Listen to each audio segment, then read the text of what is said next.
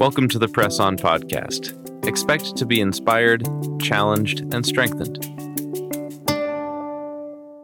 In this episode, we'll hear from John Launchbury on textures of faith. There's a lovely verse in Galatians that says, The only thing that counts is faith expressing itself through love.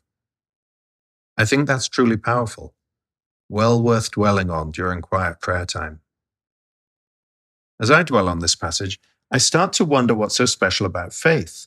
Its significance is clear as Paul contrasts the path of loving faith against simply following religious regulations. But why is faith the only thing that counts? We know we're saved by faith, but how? I think faith is highly misunderstood by lots of non Christians who often seem to think that faith is having to believe in something with no evidence or even despite evidence.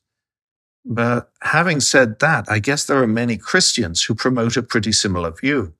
And to make it worse, many Christians treat faith like an entrance exam. If you just make yourself believe the right things, God automatically accepts you. Otherwise, you have no chance. I think the biblical perspective on faith is different, that it is fundamentally about trust. Take the classic faith verse, which I like to render colloquially as follows Faith makes hope solid. It is a reliance on what is unseen. This is the core idea we'll be exploring that faith is about reliance, it's about trust. But before we dive into more detail, we need a quick word about English translations. In English, the word faith is only a noun, it's a thing, not an action. English doesn't have faithing as a verb, but the original Greek of the New Testament does. Greek uses the same faith word as an action as well as as a thing. So when the New Testament Greek talks about faithing something, we have to use a different word to describe it in English. The usual choice is to use the word believe or believing. So, given that this article is in English and not Greek, we will have to use faith and believe interchangeably. Just remember that in the original Greek, they're the same word. There seem to be two complementary aspects to faith. One is about facts, and the other is about trusting someone's intention and ability. Faith is one, believing about things, and two, believing in someone. But here I have to be careful, for if I said, I believe in God, most people would take it to be a statement about facts that I'm asserting that God exists. Yet if I were to say, I believe in the Seattle Seahawks, that's no longer a statement about whether the sports team exists. It's a statement about whether I think they're going to win or not. So, to be clear, every time I use the phrase believe in someone, I'm going to be using it to mean placing my trust in them, whether I'm talking about God or anyone else. Take a moment to frame your mind that way. Believing about God is the facts, but believing in God is about trusting in God. Let's see some examples of the word faith used in each way. First, when we talk about a statement of faith, we're using faith in the first meaning. It's a statement of propositions that we hold to be true, propositions about the Bible, about God, about Jesus, about the future, and so on. It's a statement about things. In contrast, when Jesus says, anyone who believes, that is, faiths in me, will live even though they die, I don't think he's saying it's enough to believe the fact of his existence. Many people acknowledge that there was a Jewish preacher in Palestine 2,000 years ago, even though they may not accept his message. Jesus is surely saying that those who trust him will live, those who accept his message and who trust his ability to shepherd them to salvation. He's talking about people who can honestly declare, I believe in you, Jesus. I trust that you can rescue me completely. It's like the trust an athlete places in their coach. I believed in my coach, and by following her coaching, I became a better athlete. It's the kind of faith that leads to following their advice following the path laid out. These two aspects are reflective of that first verse in Hebrews 11. Our hope becomes substantive. We have solid beliefs about things, and we rely on an unseen God who can deliver it. Similarly, five verses later, we have the same two threads. Without faith, it is impossible to please God, because anyone who comes to him must believe that he exists and that he rewards those who earnestly seek him. Belief about God, that he exists, and belief in God, that he rewards. It's not enough just to believe that unseen deity exists. It requires a willingness to trust, to rely on that unseen deity as the source of benefit. In the same chapter, the New Jerusalem Bible translation regarding Moses expresses these ideas beautifully. It was by faith Moses left Egypt without fear of the king's anger. He held to his purpose like someone who could see the invisible. When he leaves Egypt, he has no idea of the path before him. Just think of the ups and downs of his life. There were times when he was fearful. Who am I to talk to Pharaoh? Times he was overwhelmed. I don't know how to lead these people. It was a tough, tough road. But Moses takes it step by step because of his trust in God. When you don't know the outcome, this kind of reliance is scary. It's risky. It's like a trust fall where you fall backwards and hope your friends or colleagues will catch you. But will they? Or can they, even if they want to? Anytime we have faith in someone, there's going to be risk involved.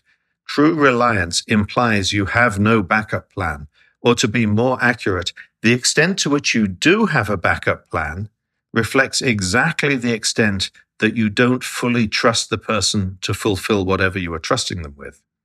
And this applies to faith in God also. Faith involves risk. But I would go further that faith is risk. Without risk, there is no faith. For who needs faith in that which is already assured and obtained? That means it's scary to step out in faith.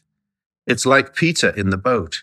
He says, If it is you, Jesus, ask me to come to you. I mean, how crazy is that? I can imagine the others in the boat saying, Peter, stop it. This is ludicrous. But he gets out of the boat. He's risking everything. He doesn't know the outcome, but he's willing to take that step.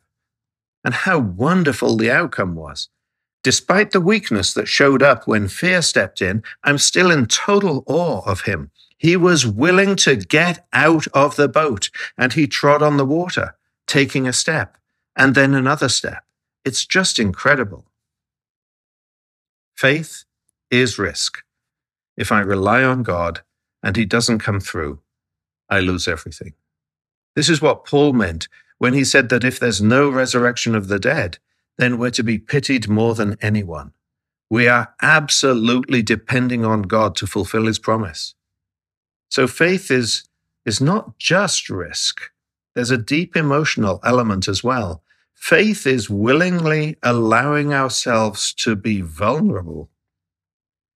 The idea of vulnerability has been popularized by the researcher Brene Brown, who studies human states such as courage and vulnerability, empathy and shame. Apparently, vulnerability is the most accurate way social scientists have to measure courage. Brown says we can measure how brave you are by how vulnerable you're willing to be, because bravery is stepping into a situation without being able to control how it will turn out. Love is a great example of this. To love is to be vulnerable. To give someone your heart, knowing how much it would hurt if it ended badly, is an act of vulnerability, but we do it in faith, believing in the other person, trusting them. It's in our faith in the other that we allow ourselves to be vulnerable. And though vulnerability is hard, the opposite is worse. When we lose our capacity for vulnerability, Brown reports, researchers discover that joy is replaced by foreboding.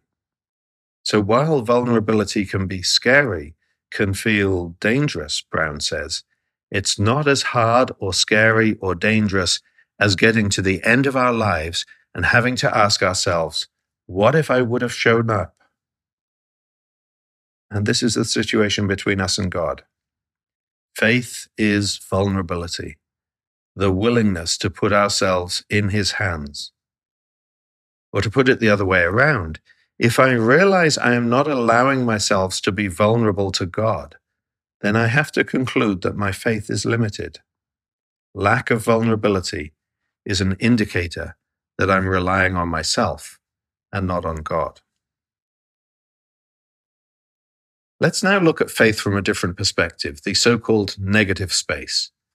Artists use the notion of negative space to make their images emerge more clearly. So let's do the same with faith. What might count as the opposite of faith, something that is non faith? If we outline that, it may help us to appreciate more deeply what faith is actually like. So let's consider some possible candidates. How about doubt? At first, doubt seems like the perfect candidate as opposite to faith. If faith is belief, then the opposite must be doubting, right? But then I remember the man who said to Jesus, I believe, help my unbelief. He had faith. It just wasn't very big. It was incomplete. I've got a bit of faith, he's saying, help me make up the shortfall. So in his doubting, he was actually manifesting a dimly burning faith, a mini faith, it was still faith, just small. Similarly, after Peter stepped out of the boat, he sees the wind and the waves and he starts to fear and begins to sink. He reaches out to Jesus, who catches him, saying, Oh, you little faith, why did you doubt? Peter has doubt. He has unbelief. Yet his faith was far larger than the others who just stayed in the boat. Doubt and unbelief are just smallness of faith but they can still be measured by a positive number in the faith dimension. It's just not a very big number. So, what about other contenders for an opposite to faith? I think sin is a possible candidate. You may remember that when the friends lowered the paralytic through the roof seeking healing, Jesus saw their faith and said to the one lying on the bed, Your sins are forgiven. Jesus saw faith and tied it to forgiveness. And similarly, Paul tells us that whatever is not from faith is sin. Yet, while faith and sin appear to be in some sort of opposition, they're not quite opposites. If we parse Paul carefully, we notice he is saying that it is the non faith thing that gets manifested as sin. The sin itself is not opposite to faith, it's the result of something else that is the opposite. I think scripture shows us that the real opposite of faith is what we might call haughty self assurance. This is the sense that I am complete within myself, pleased with myself, that I don't need to rely on anything or anyone other than myself. The words pride or pridefulness can be used to describe this. Here's how it's put in the Proverbs Haughty eyes and a proud heart the unplowed field of the wicked produce sin. Haughty eyes and the proud heart is the non faith thing that produces sin. The phrase the unplowed field is our natural state as humans before God does his transforming work in us. In that natural state, we have a built in orientation to seek self protection, to feel that I am my own person, that I know what's needed, and that I don't need you, and I don't need God either. It's the sense that I need only to rely on myself and that I would do best if I make myself as strong as possible. This orientation towards self reliance is our inheritance as earthly biological creatures, as creatures of dust. And to put it in the language of the sower parable, in that natural state, we lie barren. Or worse, we produce thorns and thistles. Everything then changes, according to the parable, if we are open to receiving the intention of God, the soil that is ready to receive the seed, ready for it to grow, is the soil that produces abundant fruit. Habakkuk also declares pridefulness as being in opposition to faith. Look at the proud. Their spirit is not right in them, but the righteous live by their faith. Habakkuk is giving us a clear contrast between pride and faith two contrasting states of being. A state of being is any underlying presumption that we bring to the circumstances of our lives. For example, one person may bring a presumption of superiority, shielded by walls that were constructed to protect a fragile ego. Another may bring a presumption of openness to others and especially towards God, a willingness to trust in whatever is in store for them rather than relying on themselves to determine it.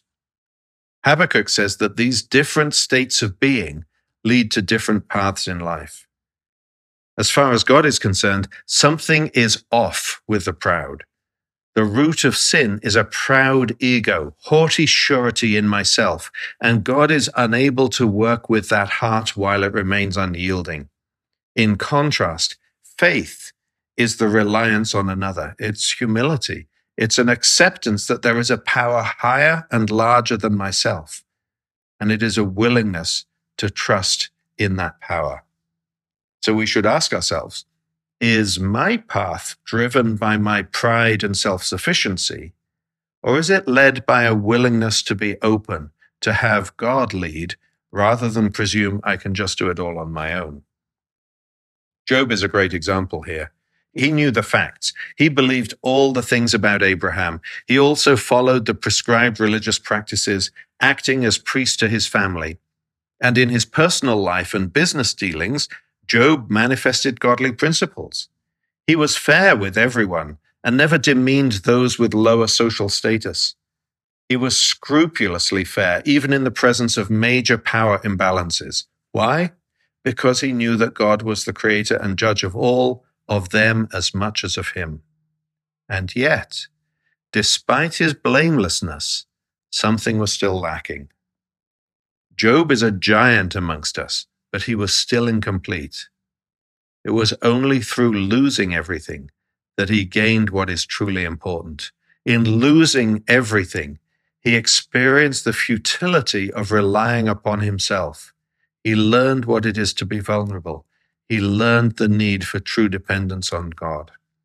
It was through God's second speech that Job finally comes to this realization. God helps him to see the shards of arrogance he held within God starts with a fundamental diagnosis. Would you discredit my justice? Would you condemn me to justify yourself? Job had claimed that if God would just answer him, he would realize he was being unfair. But in calling God to account, Job had set himself up in opposition to God, claiming the position of an equal rather than being reliant. God continues Do you have an arm like God's? And can your voice thunder like his? Then look at all who are proud and bring them low. Look at all who are proud and humble them. Crush the wicked where they stand. Bury them all in the dust together.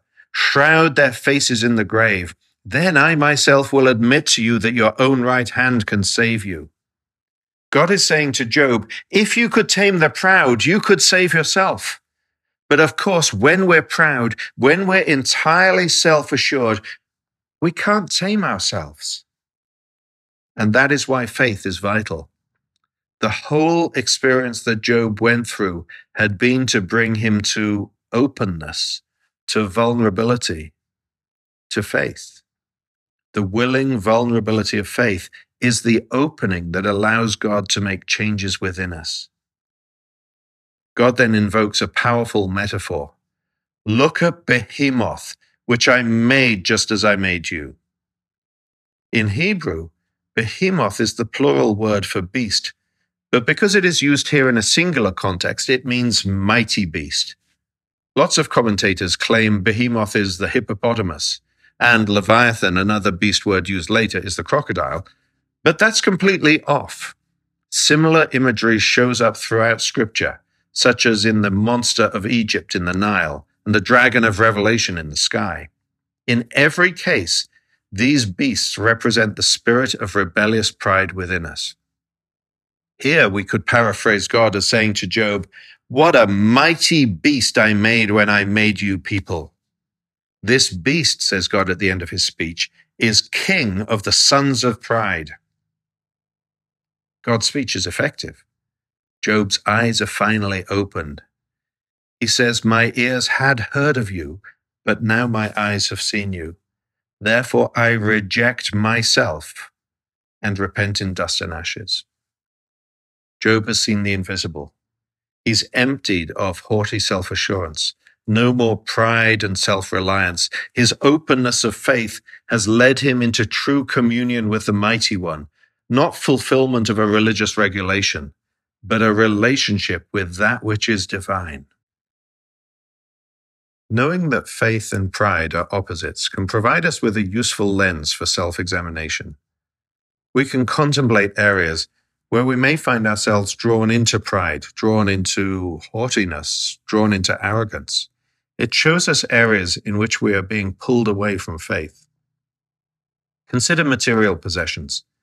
Particularly in the wealthier parts of the world, material possessions can lead to arrogance. If I can now provide for myself, for my family, then I don't need to rely on God for these things. Or so I might start telling myself. And yet Jesus calls us to be like little children, and children absolutely have to rely on others to provide for them. I'm not saying that it's wrong to be well off, but I am saying that it's something that we need to keep watching. Financial resources are a risk factor that may lead us to rely on ourselves rather than on God. Doctrinal certainty can also be a source of pride. Our community grew from addressing errors in mainstream Christianity. From the start, we've explored the truths we found in Scripture and have come to understand them to be important, vital even.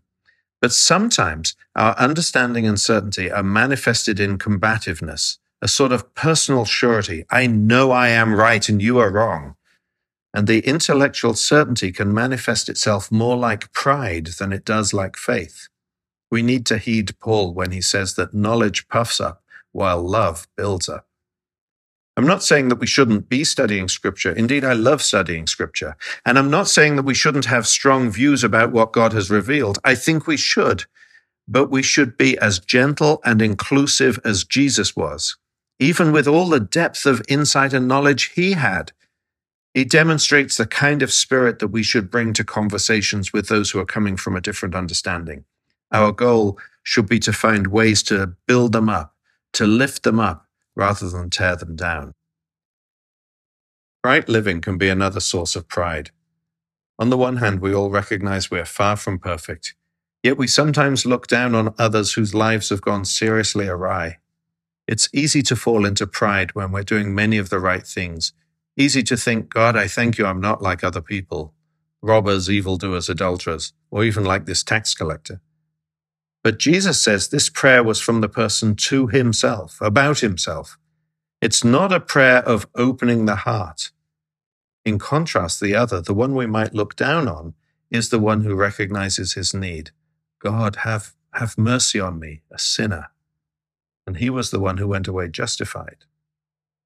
God wants us to behave well, but not for it to become a matter of pride. Paul says he had to learn this himself.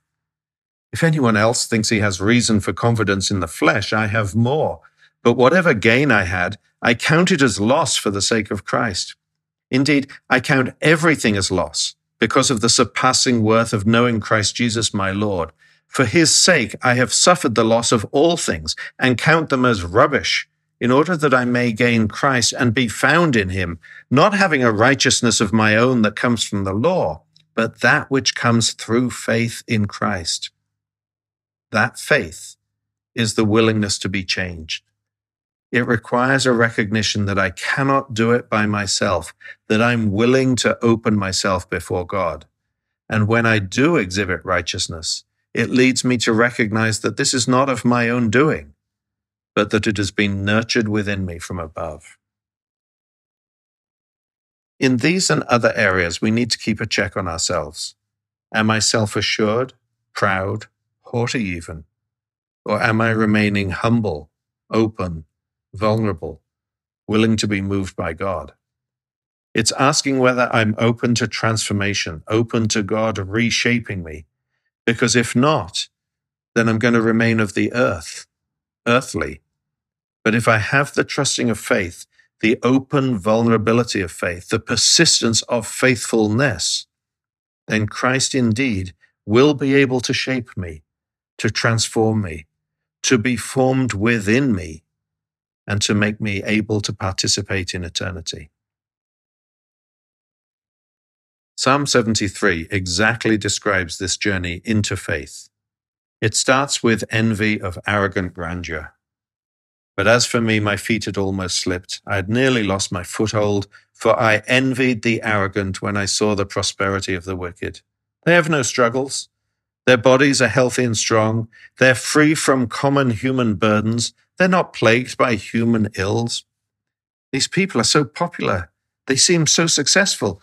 Maybe our religious commitment has all been for nothing. As the psalmist wails, Surely in vain have I kept my heart pure and have washed my hands in innocence.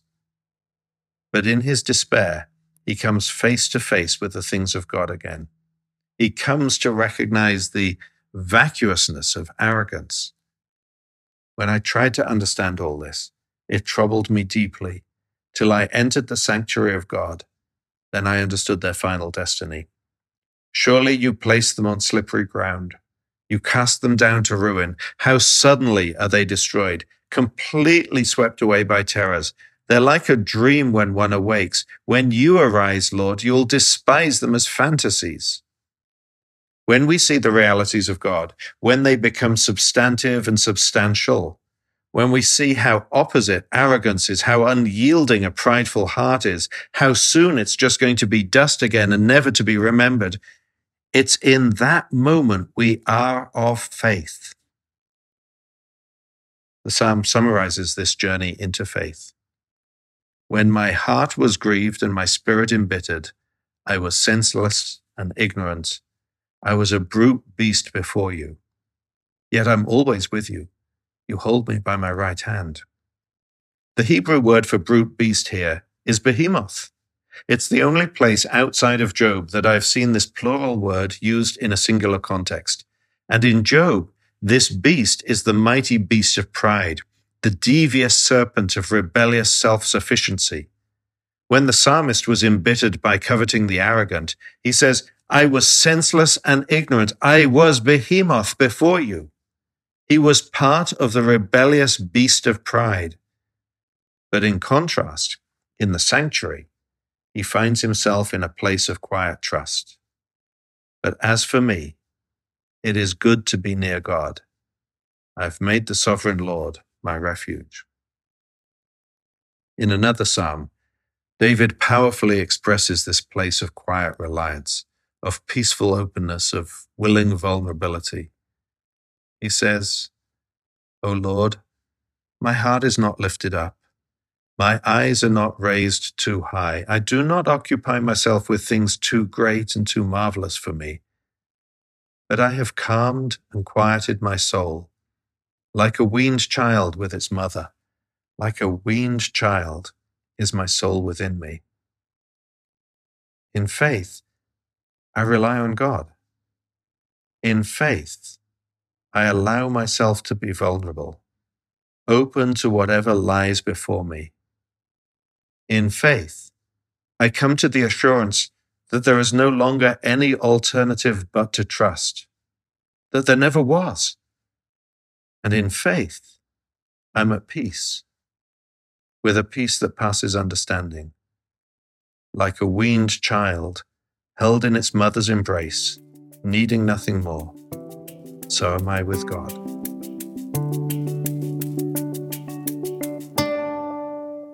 We hope you've enjoyed listening to this article by John Launchbury. For more, you can visit pressonjournal.org.